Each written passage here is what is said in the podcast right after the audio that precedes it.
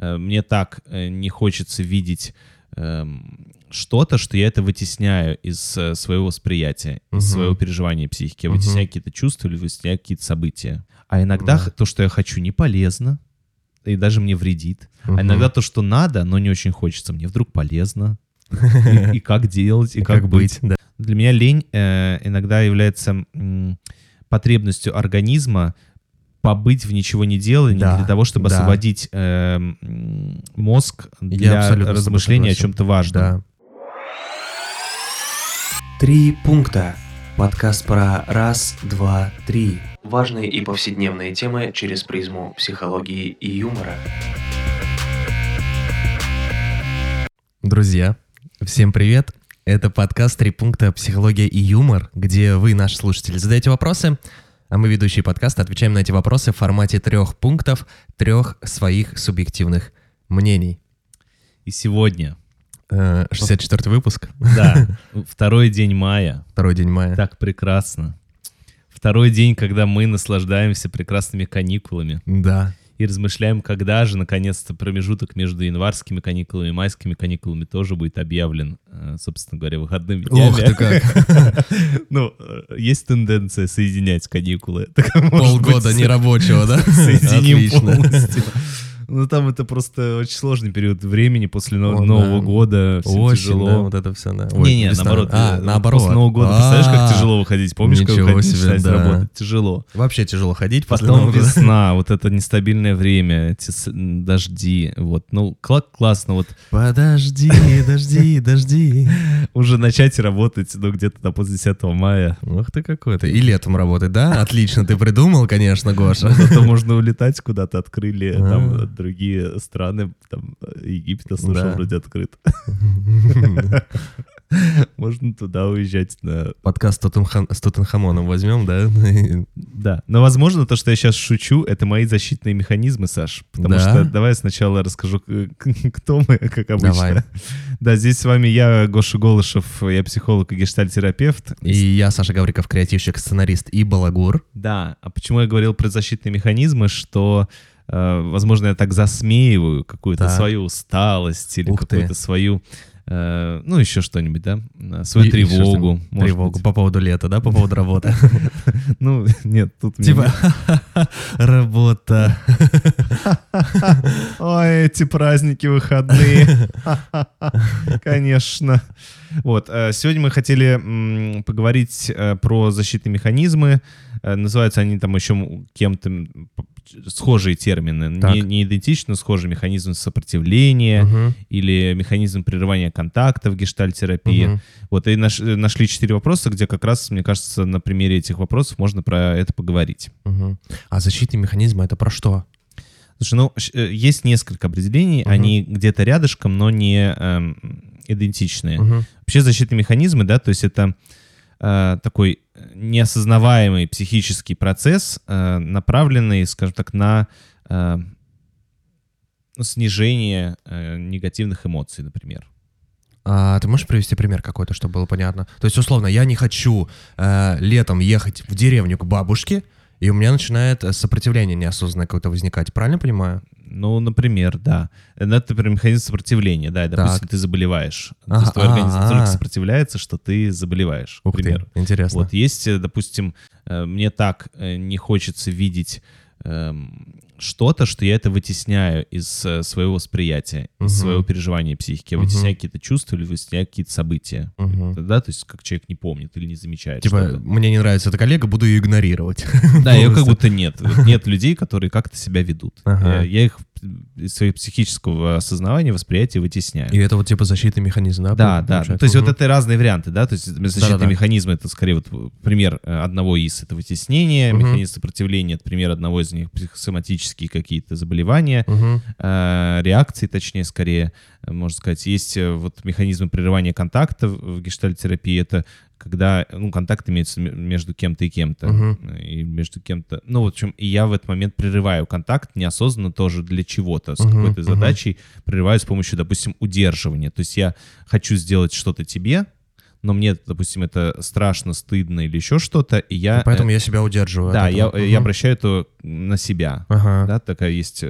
Ну, один из вариантов, вот, это называется ретрофлексия, вообще один из вариантов ретрофлексии, допустим, аутоагрессия. Я хочу тебя побить, но не бью, а кусаю губы. Сегодня у нас такой один из вопросов будет тоже связанный с этим. Да, то есть это где-то рядышком все, но чуть-чуть разные понятия, но мы вот мы часто с этим сталкиваемся. Это, и мы сегодня поговорим и о пользе этих защитных механизмов, и о вреде, да, естественно. Вот. Класс. Поехали к первому вопросу.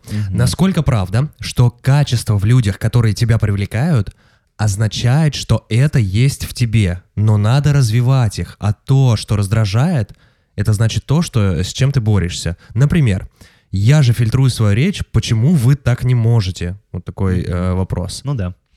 Ну то есть вот есть стандартная история, знаешь... раз ты меня в этом обвиняешь, значит, ты сам такой. Ты сам такой, да-да-да. Ну, это вот классический пример про гомофобию, многие шутят. Эти вот противники геев, это на самом деле сами латентные геи. То есть это вот пример того, что, видимо, слушатель пишет. Но есть и вторая часть вопроса, что, а если меня что-то привлекает в ком-то, допустим, мне нравится, как человек рассуждает. Так. Это значит, что... Вот, слушатель спрашивает, я хочу тоже достигнуть этого уровня. Да, типа, мне условно, это нравится, да? И значит, мне самому это нужно в себе развивать. Вот, интересный такой поворот. Вот, но давайте тогда первый пункт. Вы точно говорите о таком механизме, который практически везде воспринимается, во всех направлениях психотерапии воспринимается примерно похожим образом. Это механизм проекции. И даже все, я думаю, этот термин знают. Ты знаешь про проекцию что-то? Поверхностно. Ну, типа, что. Но я примерно понимаю. Ну, забывать, знаешь, там, как ты воспринимаешь проекцию, это типа что? Ну, смотри, условно, я понимаю, что там. Сейчас, давай я сформулирую. Давай, да, я сформулирую то, чтобы как я это понимаю. Вот как очень многие говорят, ты типа проецируешь. Да, то есть там условно чувак говорит, да ты такой вообще очень странный, ты такой дебил и ты такой тупой. А я-то прекрасно знаю, что я не тупой, я умный человек, вполне посредственно. Я понимаю, что человек проецирует просто какие-то свои проблемы на меня. То есть вот такая история. Ну, да, то есть он понимает, что он немножко там условно не дотягивает или в чем-то хуже, чем я, или наоборот, да, в чем-то лучше, чем он думает. Он лучше чем-то, чем я, и он на меня проецирует вот эту свою историю, какую-то свою эмоцию или что-то. Окей, да. Но вот это вот классная, да, фраза, вот часто, мне кажется, так она используется в повседневности. Я так заволновался, прям сегодня реально в университете почувствовал на экзамене на ГОСах. Я хотел просто... Ты меня резко погрузил так. Да, да. Но это смешно. Я думал, ты скажешь какую-то шуточку про проецирование... Ну, в принципе... Не, ну у меня есть проектор дома, конечно. Вот, но, кстати говоря, вот проектор — это почему? Это же однокоренные слова. То есть проектор проецирует на стену то, что в нем... Какой слайд... В нем заложен, да, условно. Если это проектор, который, помнишь, такие были в Советском Союзе? Диафильмы, да. Диафильмы, да, где показывали. Вот, да, это как раз вот от этого. То есть он не показывает чего-то, чего в нем нет. Вот в чем фишка проекции механизма. Вот, и тогда в этом смысле, да, вы говорите о проекции, наш слушатель, и это вот, если по-другому еще сформулировать, то это тот такой механизм, где человек наделяет окружающих или окружающую среду, окружающих людей качествами или там характеристиками, которые есть в нем, которые он сам выбрал. Так. И он присваивает что-то внешней среде, что-то, что есть в нем. То есть, условно, если, допустим, я люблю апельсины, и я примерно вот иду в толпе, и я понимаю, что вот этот человек, наверное, любит тоже апельсины, как и я. Ну, я сейчас грубо, да, говорю, там супер простой пример. Да, то есть это про это. Ну, да, это возможно. Мне кажется, что вот все люди, которые стоят, ходят вокруг, любят апельсин. Или этот человек. Да, возможно, так можно сказать, но это один из вариантов. Так. Это вот такая некоторая фантазия. Ну, вот, например, еще может быть... ревность как проекция. То есть у нас даже в Инстаграме есть пост про это. Да, про ревность, да.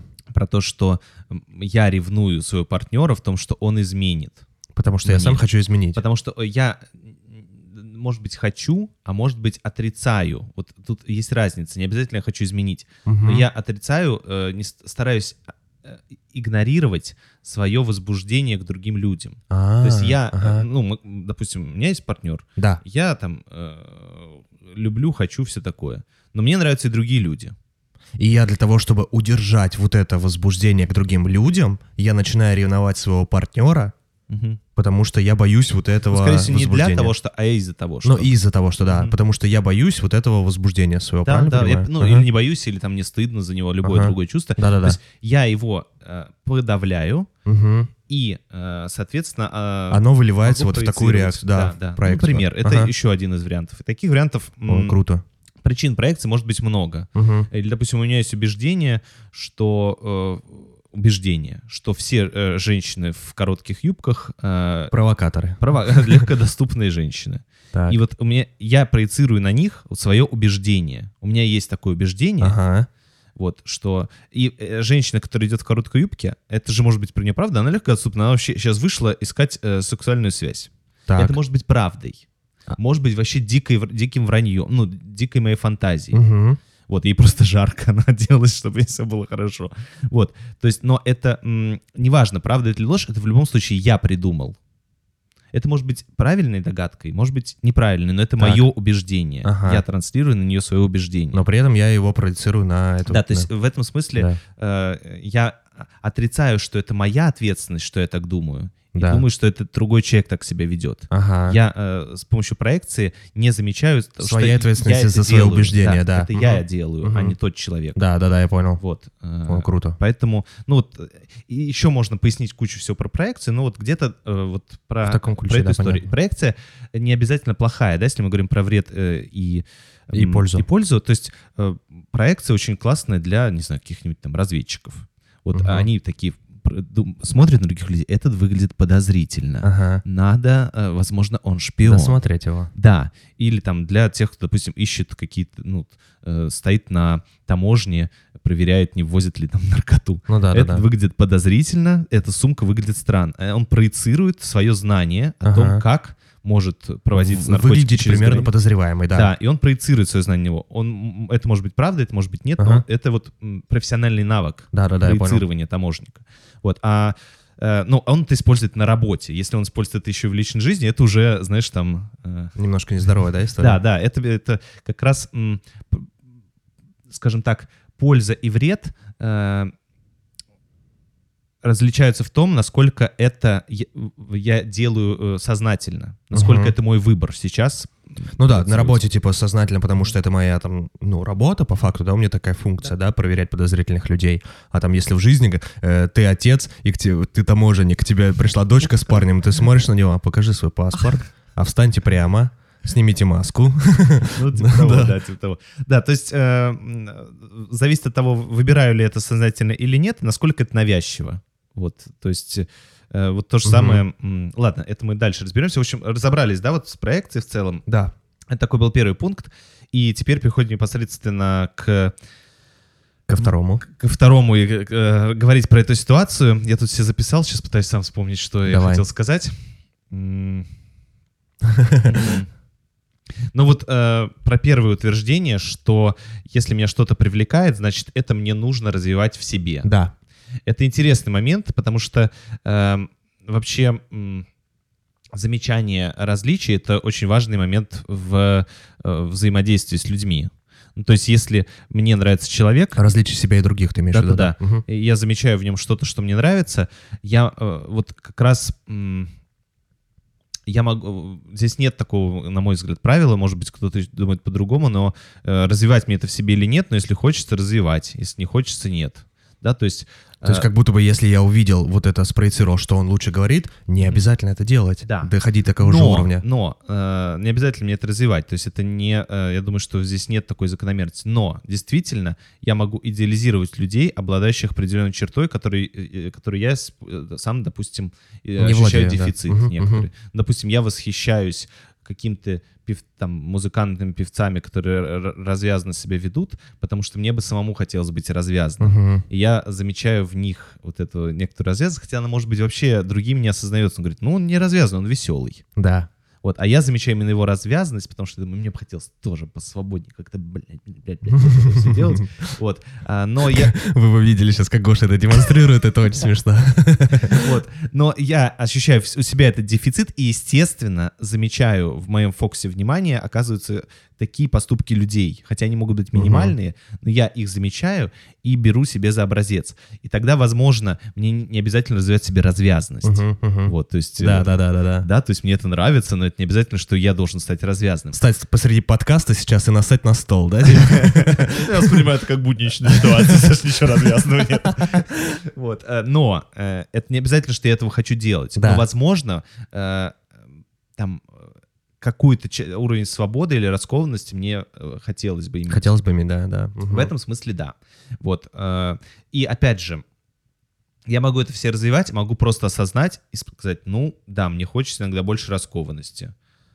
Ну хорошо. И что я могу для этого сделать? Вот, да, типа, условно. И надо ли вообще мне это делать? Да. Может быть, для меня это сейчас будет небезопасно. Это, знаешь, вот все зависит от среды. Я могу смотреть, вот если про развязанность где-нибудь... по телевизору такого артиста развязанного, а сам нахожусь в стране, где это он карается, карается каким-нибудь там законом. И, ну вот, захотел мне быть развязанным. Но начал себя развивать, меня посадили. Сделать этого не могу, да. Ну, как-то это, в общем... Понятно, да. Очень много зависит не только от самого человека, но и от среды, окружающей его. Да, или там я ребенок дома, у меня пуританский родитель, который меня за это выпарит. Ну, надо просто обнаружить, что мне интересно быть посвободнее, но сейчас я это в себе развивать и как-то проявлять не буду, потому что я замечаю, что есть некоторая опасность. Вот, ну, короче, я про то, что впускать в себя, это уже ваш выбор, и важно делать его осознанно, подходит ли это для вас, но замечать, что я восхищаюсь этим человеком, потому что у меня у самого есть некоторый дефицит этого, и признаваться себе в этом, и обозначать, что именно меня привлекает в человеке, это прикольная практика. Это второй пункт. Ну да, во имя вина, сыра и морского блюда. Я это придумал сейчас? Да. Это вообще просто... Ну, ты просто сказал про пуританских родителей. Понял. Ты вот такой родитель, да? Итак, семья, соберемся, возьмемся за руки. Во имя вина, сыра и морского блюда. Аминь. Прекрасная, в принципе, молитва. Так вот, третий пункт про как раз раздражает. Да, вот этот вопрос. Да. Если меня раздражает, то, значит, я с этим борюсь и так далее. Но вот я вначале говорил про гомофобию. И вот здесь действительно в чем разница? Мне, допустим, ну, давай не на этом примере, потому что, мне кажется, он такой...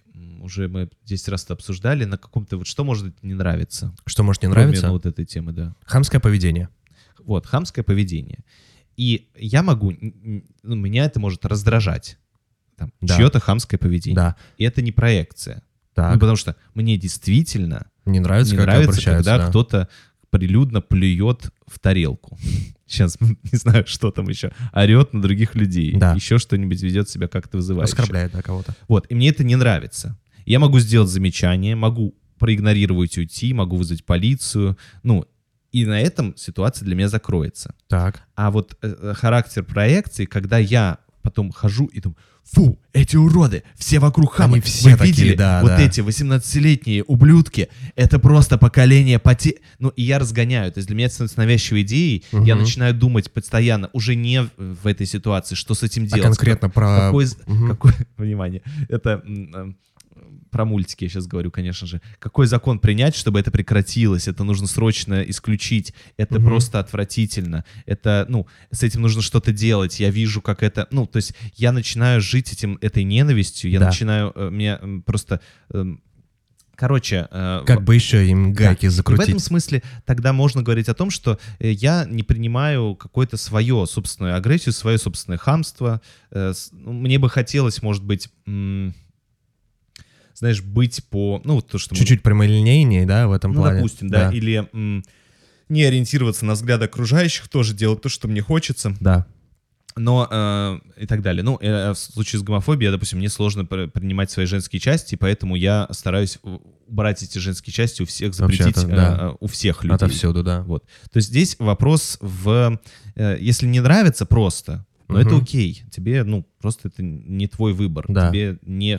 кайф с этим. А если становится навязчивой идеей, то это уже совсем другое, да? Да. Вот то здесь вопрос именно в этом. Да, я понял. Поэтому, возможно, вы с этим не боретесь, если вас раздражает, что кто-то не фильтрует свою речь. Ну, вы на работе, и в вашей работе важно, чтобы у людей была грамотная, там, понятная речь. И это профессиональный критерий.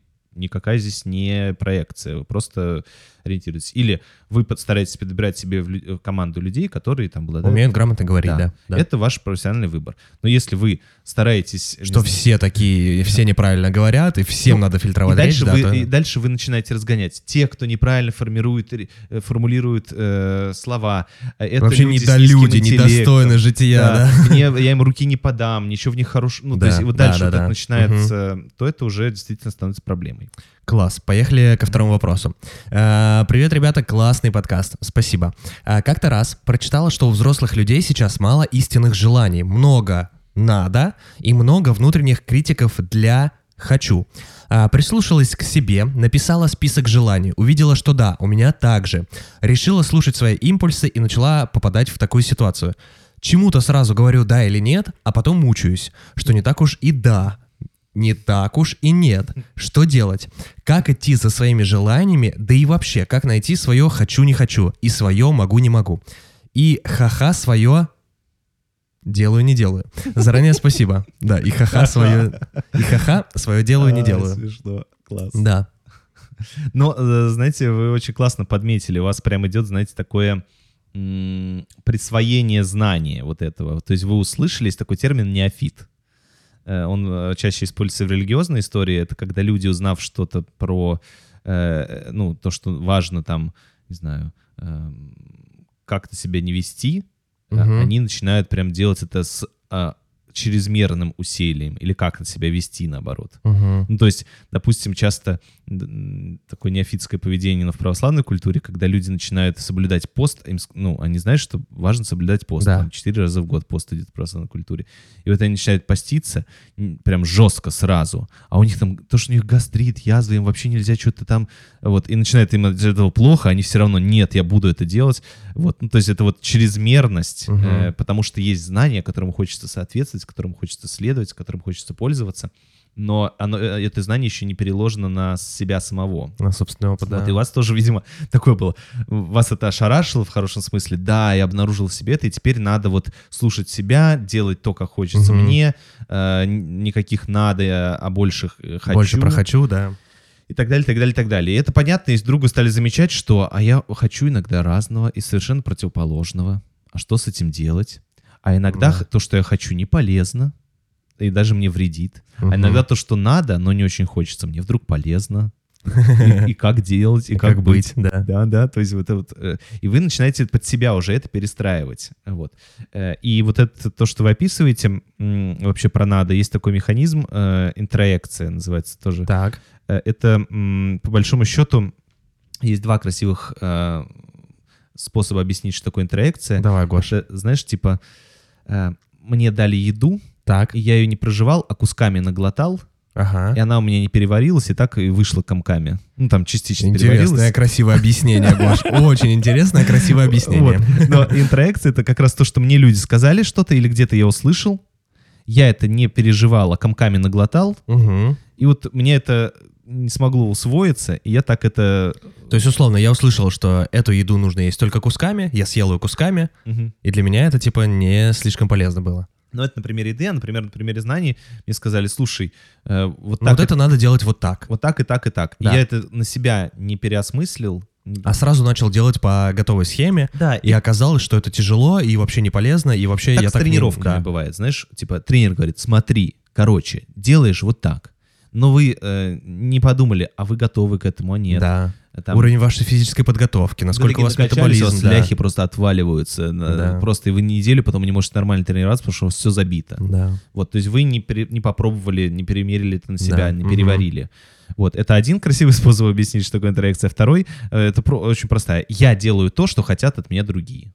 То есть это такое, меня, ну, интеракция сейчас связана с таким насилием. То есть мне вдолбили, что надо делать так, меня заставили делать так. Меня воспитали родители так, что нужно вести себя вот так. Да. Ну, причем воспитали, это, знаешь, мягко сказано. Да. Интеракция чаще всего мне приказали и заставили, меня вымуштровали. Если я так не делал, меня пороли или лишали чего-нибудь, или не поддерживали. То есть, ну, если ты ведешь себя хорошо, конфетка, если ведешь себя плохо, игнор. Вот это... Как с собакой, да? Ну, по сути дела, то есть меня я не смог сопротивляться и стал делать это не потому, что мне захотелось, я понял смысл, почему это важно делать. Это может быть даже очень хорошие вещи. А только потому, что сказали, что так надо, да? Мне впихнули, вот на, жри кашу, она полезна. И я ее жрал. И все, и потом, да. Вот. Но она действительно может быть полезна. Но мне не, я не смог это присвоить, понять для себя пользу. Меня это впихнули. Вот. И в этом смысле вот что такое интеракция. То есть это впихнутые, непереваренные установки и так далее, так далее. Вот. И здесь в этом смысле надо вот, действительно к взрослому возрасту может достаточно много таких накопиться. Потому что младенец, что ему не надо, он там сблевывает, отворачивается, плачет. То есть чаще там... вполне себе естественно... Но чисто я в 23. Да, то есть, естественно, саморегуляция работает. А потом со временем мы начинаем себя забивать всякой фигней, естественно, саморегуляция пропадает, и мы начинаем действовать, вот исходя из этих установок. То есть, как это? Кто-то, я помню, писал... Надо иметь права, надо иметь квартиру, надо иметь это... Это с одной стороны. Да. А с другой стороны, если пример попроще, я просто видел недавно, кто-то писал пост, типа, мне не нравилось кино, я встал и вышел. И такое почувствовал облегчение. Вот. То есть, что кино надо сидеть до конца. Кто-то, есть такая остановка, да. Вот там доесть еду. Короче, там много. Ой, слушай, у меня так со спектаклем было. Блин, я пришел в какой-то театр молодежный. Причем я пришел, и там, наверное, был 19-й год, да, когда еще так более-менее все разрешено было. Вот, и... театр Списивцева. Не ходите туда, не рекомендую. Хотя нет, вы можете, конечно, пойти, не буду вам установку такую делать. Навязывать свою установку. Но я пришел, и там показывали спектакль типа молодежный, про, социальная такая, про наркоманию и тому подобное. И там играли песни «Глюкозы» 2008-го. То есть такая супер старая история. Хотя писали «Современная адаптация». Было куча каких-то установок, что это прям супер нереальный спектакль. Я пришел, и просто я чисто досидел до конца, потому что вроде бы как-то некультурно уходить со спектакля. Вот. Причем он был без антракта. Если был антракт, я бы, ушел. Вот. Но он был без антракта. Да. Ну зачем, как говорится, нужен антракт на такую хуйню? Вот. Окей. Вот. Короче. И завершая первый пункт, где мы рассуждали, что такое интеракция, вот есть ощущение, что вы одни свои интроекты, что там надо что-то делать. Да. Заменили на другой интроект, что надо делать всегда так, как я хочу. Как хочу, да. И обязательно, главное, понимать, что ты хочешь однозначно, чтобы выбор был понятный. Ой, прикольно. Вот, поэтому, кажется, вам нужно этот интроект переживать. Потому что он вам понравился, супер, значит, в нем есть что-то, что вам откликается, но просто... Адаптируйте под себя. Да, интроекты, опять же, если говорить про пользу и вред, интроекты не всегда вредные. То есть есть интроект, что на красный свет ходить опасно. Да. Очень полезный интроект, блин. Не всегда его надо проверять. То есть... Да, я понимаю. Вот, поэтому, но если у меня есть такой интроект, я его не адаптировал, там дорогу перекрыли, но светофор, знаешь, бывает, работает. Да, или желтый мигающий, да. Вот, да. И я жду свой зеленый часами, а он никак не зажжет. Я представил человека, который ждет на перекрестке, пока загорится зеленый свет, а светофор не работает. Да, и вот здесь я адаптируюсь, да, то есть я это воспринимаю как, можно. Да. Да, вот. И поэтому вот здесь такая же история. То есть интеракты полезные бывают очень сильно. Бывают необходимые какие-то, которые... просто хорошо бы их переварить все равно в конечном итоге. Но то, что вам пытаются там дают как знание, это бывает, правда, очень круто. Вот. Но проблема в том, что... Да, проблема в том, что проблема начинается тогда, когда вы много скушали и ничего не поняли, как вы это переживали.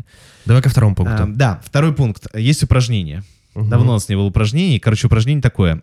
Первый пункт. Выпишите, что вы не делаете по жизни. Что очень хотелось бы делать вам, но вы никак не делаете. Да, бывает, я думаю, много таких штук. Я хочу сходить в спортзал, мне очень хочется. Или там, я хочу перестать ругаться матом, но как-то никак не перестается. Я хочу, не знаю, там... Бросить курить, но не получается. Я хочу бегать там, но никак не делаю. Я хочу пойти на английский, но никак не делаю. И вот много всяких вот таких штук. Это первое. Выписали в столбик, что вы там хотите, но не делаете. Дальше. Потом напротив каждого напишите, что вы, как вы понимаете, что вы этого действительно хотите. По каким признакам. То есть, возможно, это ощущение. Каждый раз, когда об этом думаю, у меня прям сердце бьется, и я прям чувствую, как я хочу уже начать. Сердце, скорость набирает килогерцы. Что там дальше? Просто такая сильная любовь, а ты еще не знаешь. Да, вот. Значит, напишите, как вы понимаете, что вы это действительно хотите. У вас там, не знаю, слюна течет, все очень там, ну, в общем... Как из мультика вот это становятся глаза большими, да, как у маски. Ну, не обязательно физические симптомы, но могут быть. Ну, вот как вы вообще понимаете, что вы этого хотите реально? Не вам надо, а вы хотите этого. Вот, а потом напишите, чем вы себя останавливаете в следующем столбике. Ага. То есть это может быть какой-то запрет, это может быть какой-то стереотип, это может быть какое-то там долженствование. Мне очень нужно это, я должен это делать. Или не должен это делать. Ну вот, это может быть какая-то внутренняя фигура, знаешь, типа какой-то внутренний голос, который, ну, не в смысле там, бред, а в смысле того, что у меня есть внутренний диалог, и какая-то там мысль у меня сидит как такая «нельзя». Сомневающаяся такая, да. Там, это опасно. Или еще что-нибудь, какая-то внутренняя фигура такая. Вот, ну и это очень наглядно бывает. То есть становится понятно, что действительно... Хочется. Что действительно, да, как-то обосновано внутренней потребностью сейчас. Да. А что было бы когда-то потребностью, я просто никак не могу с этим распрощаться, что мне уже не надо. Или что вообще не мое. Или что... Или становится понятно, чем я себя останавливаю. Такое просеивание через сито немножко, да? Да. Вот, это второй пункт. Третий пункт... Ну, вообще, хорошо бы, конечно, сначала, когда вот мы говорим о том, что хочется, сначала описать свои ощущения. Вот как я понимаю, ну, то, что действительно... Потом заметить, что внутри меня, что в среде, что в моих фантазиях. Вот это все позамечать. А потом, соответственно, подумать, кто я здесь, что я здесь, какие у меня права, какие обязанности, и попробовать решить. Ну, то есть вот... Вот эти интеракции, они как раз единственное, как, ну не единственное, ладно, одно из основных способов, как с ними работать, их нужно просеивать, вот как ты сказал. Их нужно просеивать, переваривать, рассматривать, делать их гибкими, а не ригидными частями. То есть это та часть деталь конструктора, которая, может быть, вам очень важна, ее не нужно выкидывать, просто, возможно, нужно переставить на другое место. Да. Вот, или использовать не сейчас, а в каких-то случаях использовать, каких-то нет. Да. Вот, то есть это нужно повертеть, делать себя более гибким. Подумал сейчас, Гош, и понял, что есть у меня... Что я не делаю. Я не пою сейчас песню «Зверей», просто такая сильная любовь, но я очень хочу. Меня останавливает, что мы ведем подкаст. Считаешь ли ты возможным, давай сейчас это сделаем, считаешь ли ты возможным и подходящим для себя? Спеть ее сейчас? И для, да, нашего подкаста, и для, может быть, для слушателей, ну как? Кажется, я считаю, спеть ее невозможно сейчас, но после окончания всех вопросов я бы ее спел. Да, тебе так будет комфортно. Да. Класс. Надо тогда не забыть. Да. Вот. Погнали. Вот, ребята, так Саша проделал работу. Но это скорее не с интроектом, а скорее со своим... Мы будем обсуждать еще механизмы сопротивления, прерывания и психологической защиты дальше. И вот как раз узнаем, что было с Сашей. Да. Поехали. Привет-привет. У меня есть проблемы с агрессией и ее выражением. Месяцами коплю ее, а потом наношу себе вред. Между этим постоянно грызу ногти, кусаю губы и так далее. Бывает, в состоянии аффекта стою на ЖД-путях или у трассы и хочу броситься, но потом отпускает. Пытался направить эту энергию в бокс, ничего из этого не вышло, легче становится, но проблема не уходит. Замечаю у себя проблемы с границами и их отстаиванием.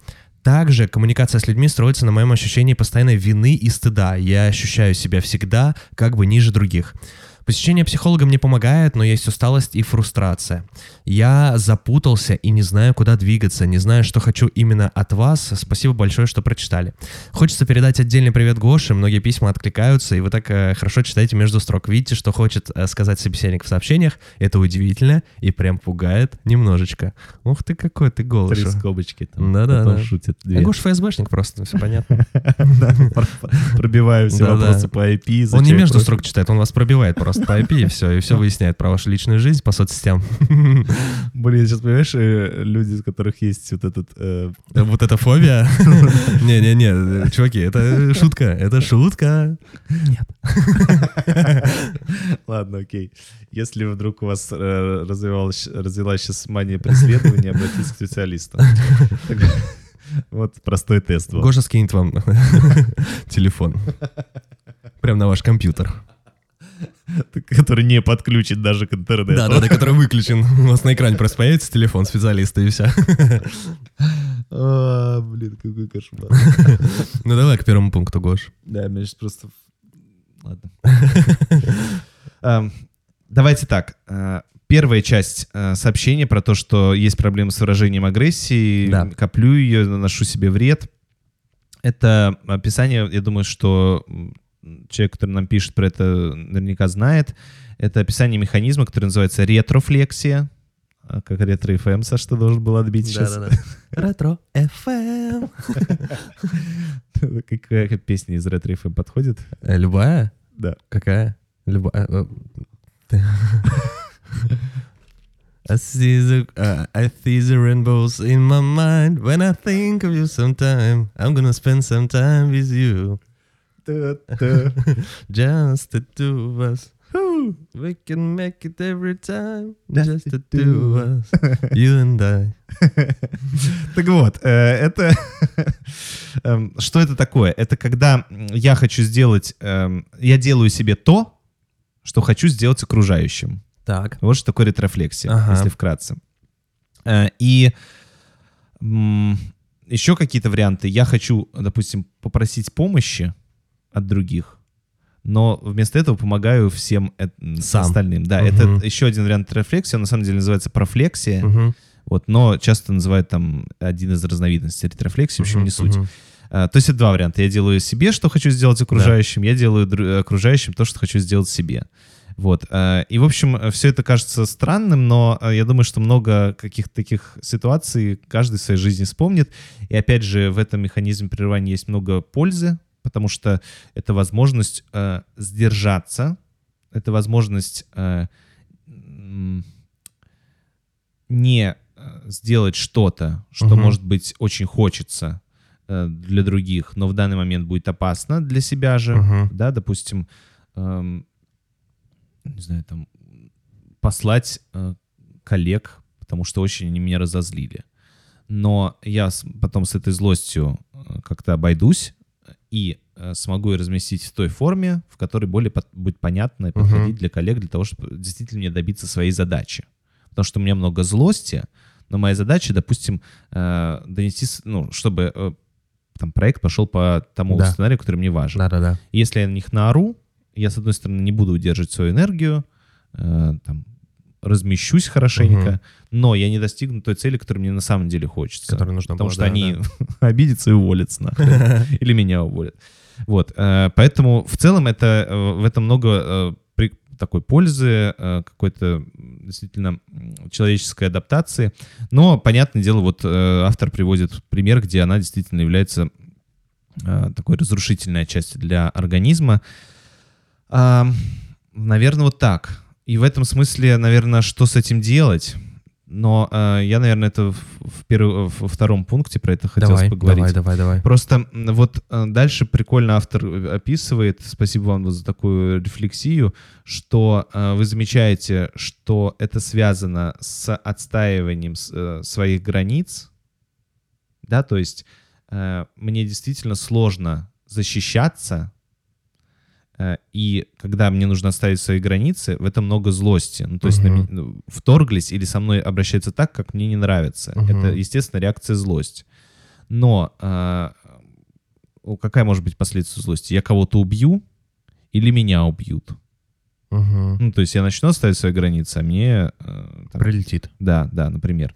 Вот. И в этом смысле не знаю, какой у вас опыт в этом. Ну, то есть это раз момент. Второй момент, то, что пишете, что я ощущаю постоянно себя ниже других, и вину, и стыд ощущаю. И в этом смысле отстаивание своей границы же связано с отделением от другого. Ну, то есть, типа, здесь мое, здесь твое. Да. И когда я испытываю вину, то есть я отделяюсь от другого, и испытываю вину за разрыв как будто слияния с этим человеком. То есть он говорит, как же ты так отделился от меня и бросил меня? И я вместо злости, типа, ну, продолжение отделения, ну, потому что мне хочется иногда быть отдельным. Или всегда быть отдельным. Вот. Я начинаю испытывать вину Потому что, ну, как я могу злиться на обиженного человека или на человека, который так расстроенно ко мне обращается. Угу. Вот, но на самом деле такая, знаешь, попытка обратно меня втянуть туда, куда мне не хотелось. Куда мне не хотелось бы, да. Вот, ну или стыд, что я как будто оказываюсь недостаточно хорош, и поэтому то, что я там отделяюсь или показываю, что я самостоятельный, угу. это... по каким-то причинам я этого недостоин uh-huh. или еще что-то. Вот, то здесь, на самом деле, за ретрофлексией стоят другие механизмы прерывания, которые мы раньше обсуждали. Это и проекция. Uh-huh. То есть я проецирую, допустим, величие других. То есть мне кажется, что они очень умные и говорят правильные вещи, я должен их слушаться. И тогда я глушу свою злость и испытываю стыд. Uh-huh. Или мне кажется, что нельзя так поступать.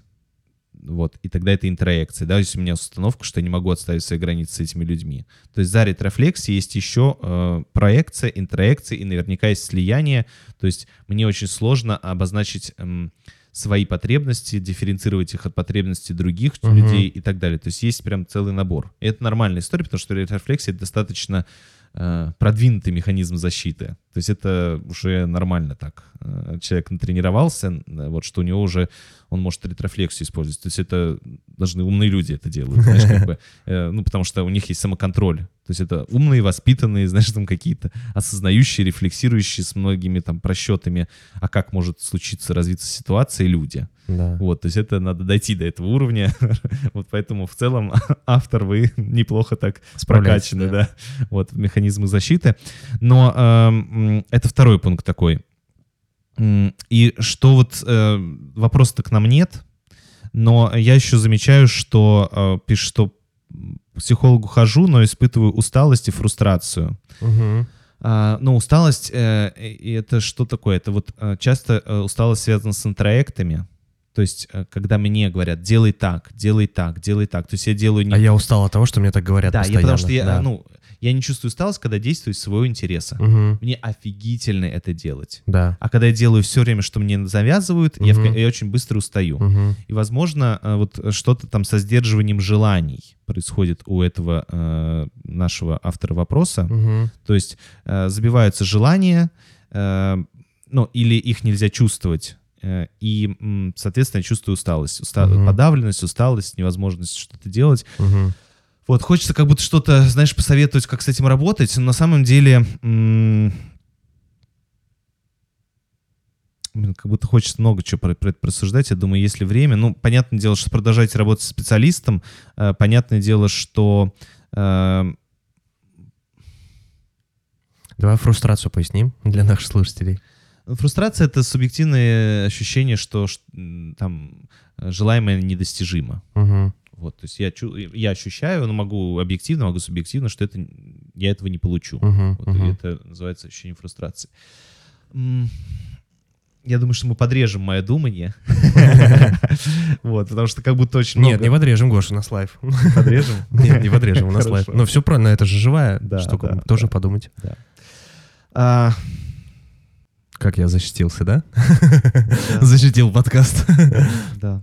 Слушай, ну если нечего, но я думаю, что нас слушатель услышал. Да, здесь же не было там конкретного вопроса. Да, я скорее описывал, что с ним происходит. Да, да, да. Я думаю, что делать.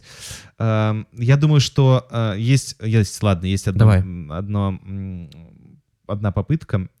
Если не получается справиться с ретрофлексией, то есть столько страха, возможно, что я не могу выражать агрессию и отстаивать свои границы.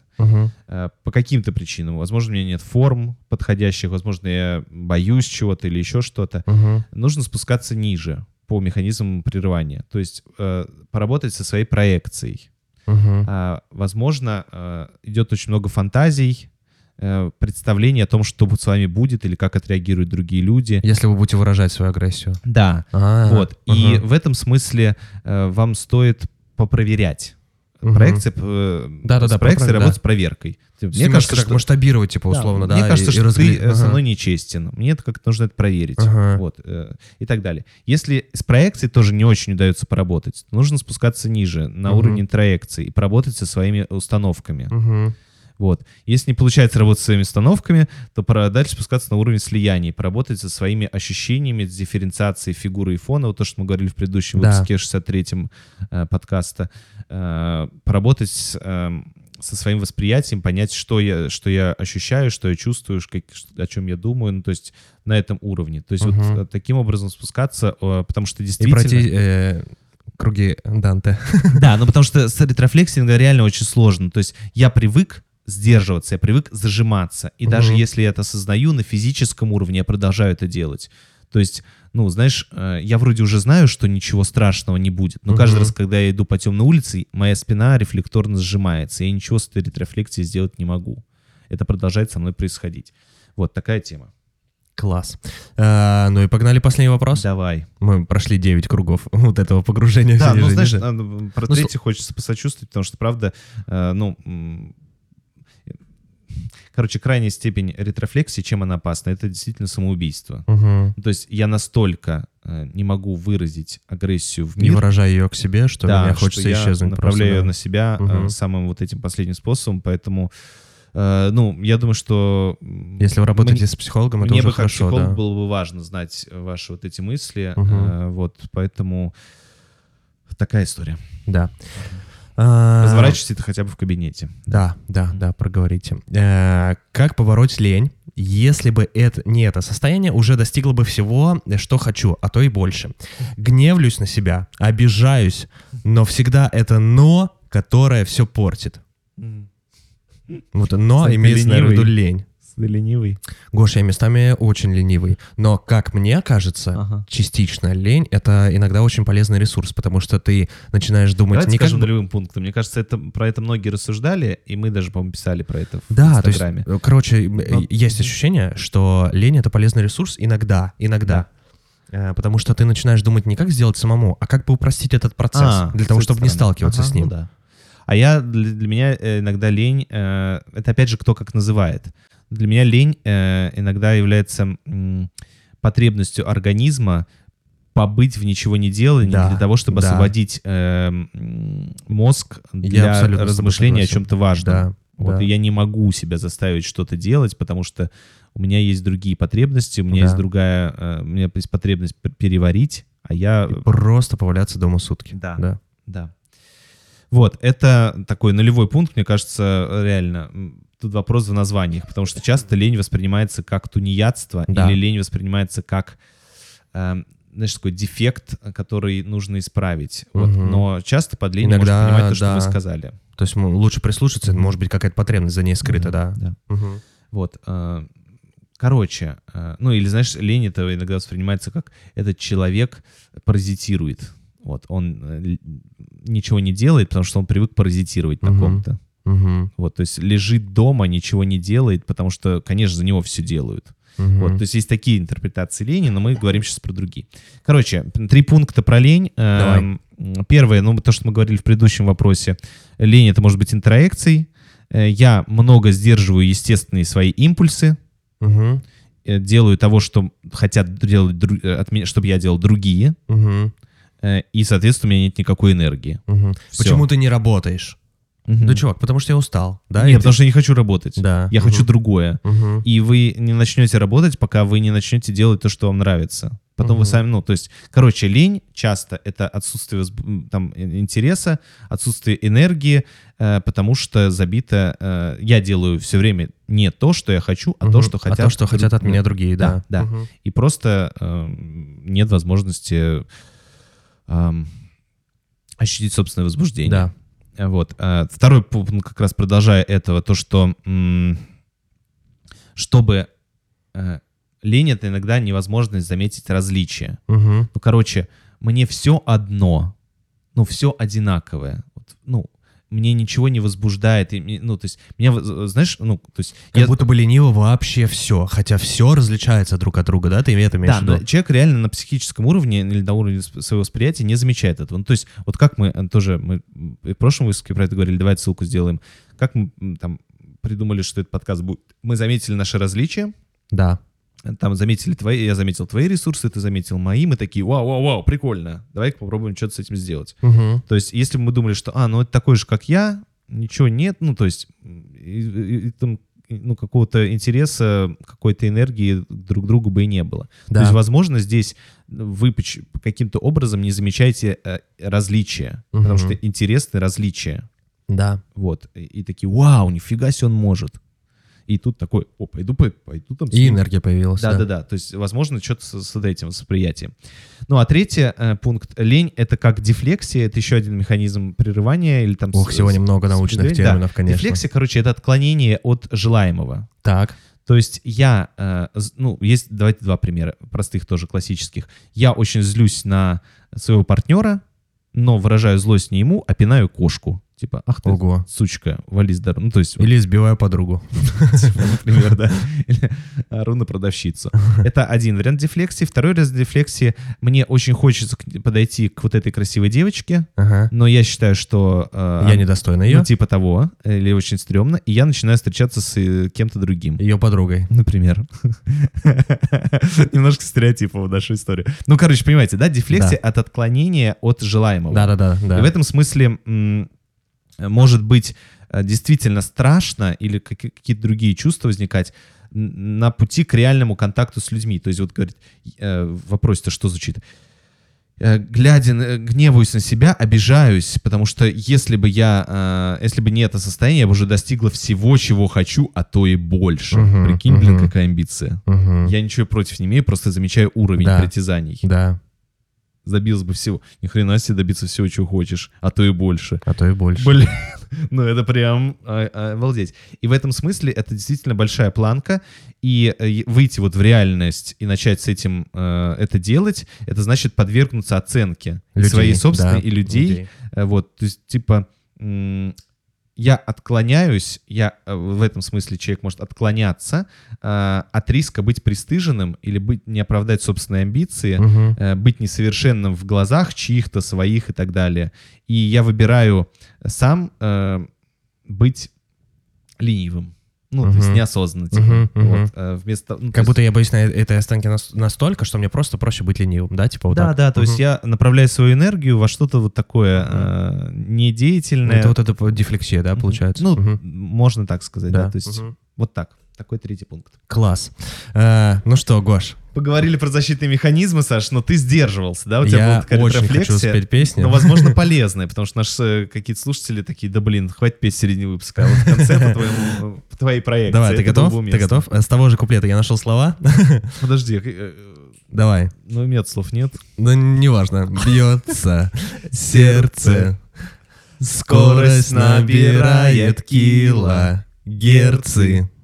Сердце разрывают скоро я не скоро, светофоры, по нулям приборы, просто такая сильная любовь, ты еще не знаешь, ту-ду-ду-ду, просто такая сильная любовь. И все. Ой, ребят, спасибо, что даете возможность попеть. Да, спасибо. Ну, кстати, Саш, 2 мая. Да, ну, конечно, весна. Ой, весна уже все в самом разгаре, да? Да, я хотел спросить, будешь ли ты кого-то поздравить с днем рождения? Ты хотел там до эфира. Ладно, Федина, с днем рождения тебя. 1 мая у тебя было? Вот. Поздравляю. Ну, ты навряд ли слушаешь, конечно. Это внутричок. Пишите в комментариях. Внутричок, чтобы ты заплакала. Кто такая Федина? Почему Саша передает ей привет, поздравляет с днем рождения. Да. И думает, что она его не слушает подкаст, который он ведет. Да, я надеюсь. Друзья, отвечайте Настю в комментариях, чтобы она увидела. Друзья, выкладывайте сторис, ее поздравления. Все, кто знает. Хочу напомнить, что вы можете слушать нас на iTunes, Яндекс.Музыке, YouTube подкасты, Google подкасты, ВК подкасты, SoundCloud. Ну и, конечно же, большая онлайн-библиотека аудиокниг Storytel и многие другие платформы. Заходите на сайт 3punkta.com, задавайте анонимные вопросы в следующие выпуски. Следующий выпуск у нас будет завершающим, да, 2-го сезона. Вот. И если потом... мы не успеем, какие-то вопросы лежат уже давно, мы их никак не подойдем. Да. Мы, ну, что-то, что повторяется, мы действительно не будем рассматривать. Да. Есть вопросы, которые нам очень хочется рассмотреть, но мы не успеваем в рамках этого сезона. Это будет наш. У нас будут летние включения, да, в которые мы будем ваши вопросы там оставшиеся дорассматривать, но в любом случае присылайте, поэтому как бы... Вот, ну и на сайте 3punkta.com выбирайте платформу для прослушивания. Подписывайтесь на наш Инстаграм, подписывайтесь на Инстаграм Гоши и на мой Инстаграм, на Инстаграм Саши, поэтому... Ну да, расшарьте там этот выпуск. Да, хороших вам майских. Хочется, чтобы мы думали на майских о том, какие у нас классные прослушивания. Да. Спасибо всем. Ребят, спасибо, пока. Чмоки-чмоки. Три пункта. Подкаст про раз, два, три. Важные и повседневные темы через призму психологии и юмора.